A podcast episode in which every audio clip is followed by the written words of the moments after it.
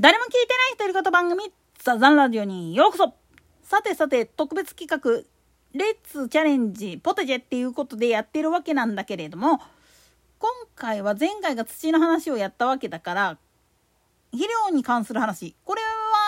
以前にもやってるかと思うんだけど、もうちょっと突っ込んだ話っていうか、補足に近い格好にはなるかと思うんだけれども、これ知っておくと、実は裏技として使えるんだよっていう話になります。なんでやねん。というかね、いわゆる SDGs っていうのを身近に体験しようと思った場合、こういうやり方もあるんだよっていうことを知っておくと、ゴミも減らせるし、プラス自分が作った作物がより一層美味しく作ることができるかもっていう話になってくるんです。さて皆さんはまあ自分で出汁からこだわって料理を作られる人であれば鰹節とかサバ節で煮干しなんかを使われる人もいるかと思うんです。もちろん昆布や椎茸使うっていう人もいるとは思うんだけどこの時に使った出し殻ってどうされてます？まあ大概の人はゴミ箱直行だろうとは思うんだけれども農家目線で言わせてもらうとちょっと待ったっていう話になるんです。なんでやねん。というのも特に鰹節花鰹あと湿気てしまって使い物にならんやろうと思われている削り節粉鰹って呼ばれるやつね。でそれとまあ煮干し誰です？焼きあごを使おうとか言ってるやつ。なんでやねん。まあそういったお出汁に使われた小魚類とかっていうのも出し柄やからもう使い道ないだろうって思う人がいるが実はガーデニングとかをやってる人やったらこれめちゃくちゃ大事なものなんですよ。土壌改良っていうよりも復元させるためにはこれ必要になってくるんですよね。プロの農家さんでも実のとこ行っちゃうとわざとね魚のアラとかを買ってきてこれを焼いたりあの素揚げした上でまあミルミキサーとかでクラッシュさせて土壌に巻くことってよくあるんです。これ何してるかっていうと一旦野菜類を作ったりすると結構土って痩せちゃうんですよね。これがね田舎の植物かまあトウモロコシとかあんなの植えてる場合やったらともかくだしでマメ科の植物っていうのは窒素をどんどんどんどん土の中に掘り込んでくれる役目は持ってるもんだから通常稲科とか麦麦もそうだよねあのあと豆科実際にカラスのエンダーとかあんなんを植えてたりするっていうのは何のために植えるかっていうと土壌のそういうミネラルバランスを取るために植えるんだけれどもこれ足りない場合はどうすりゃいいんだっていう話なんです。そこで登場するのが実はさっき出てきた魚の出し殻なんですよね。なんでやねん。で魚の出し殻だけじゃなくってホタテ貝とか牡蠣なんかの殻っていうのも実は農家さんからすると土壌改良剤として用いることがあるんです。たまにねあの農家さんの家に行った時にセルカっていう名前のなんか白い粉が置いてあったりすることがあるんだけどこれ何かっていうと元を正してしまうとカキ殻を焼いたやつなんですよね。でよくホームセンとかあるいは園芸店なんかで魚粉入り肥料とかっていう名前で売ってるやつがあると思うんだけどこの魚粉って何ぞやって言ったら実は魚のアラとかを焼成して粉砕したものなんですよね。つまり魚のアラだけじゃなくてそういう規格外とかで弾かれちゃってるかつ節であったりだとか煮干しなんかもそうなんだけれどもこういうのは脱塩作業をした後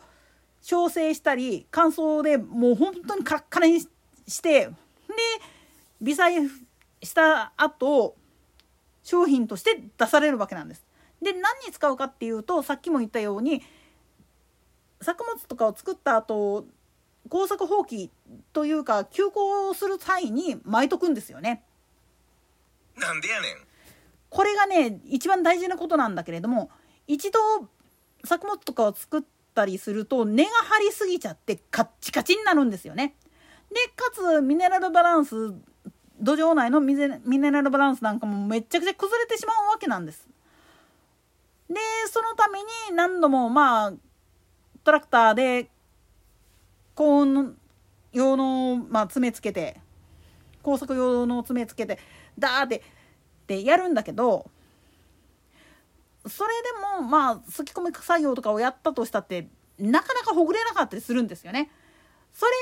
を助けるために入れるんです。こういう魚の穴とかから作られた魚粉とか骨粉って呼ばれるやつ骨粉って言ってしまうと大体牛豚鶏あるいはヤギ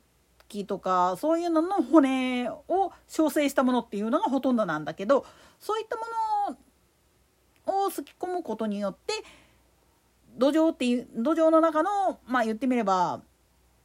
ミネラルバランスっていうのが保てるわけなんです。だから昔の人らは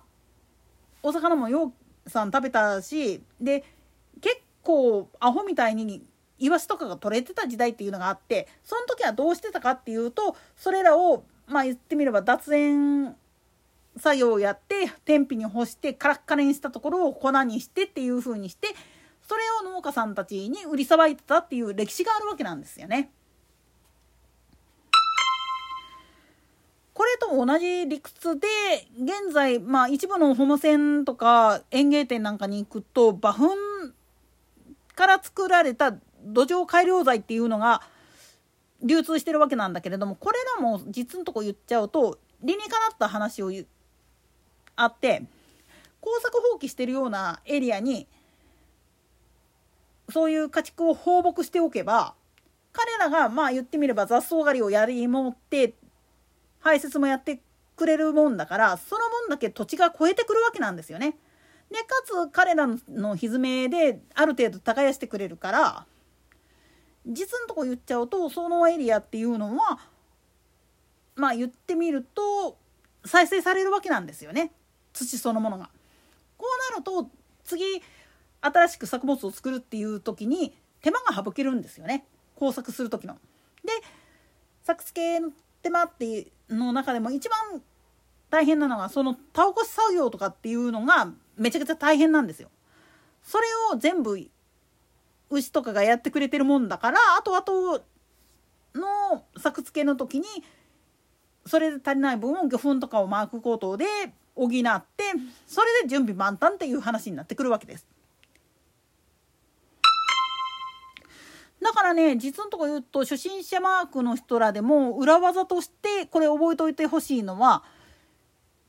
カツオとか煮干しの出し殻っていうのは捨てないでいっぺん天日干ししてそれから粉砕してから巻く粉砕するのが面倒くさいんやったらもうそのままの形でもいいからそれをまあ天地返しして土をいっぺんプランターからどけた時に一番下のところに巻いとくんですよね。これで大体の土が再生されてまあ言ってみると復活してくれるんですよ。こういう知識を知っておくと実は美味しい作物っていうのが作れたりするんですよね。といったところで今回はここまで。それでは次回の更新まで。ごきげんよう。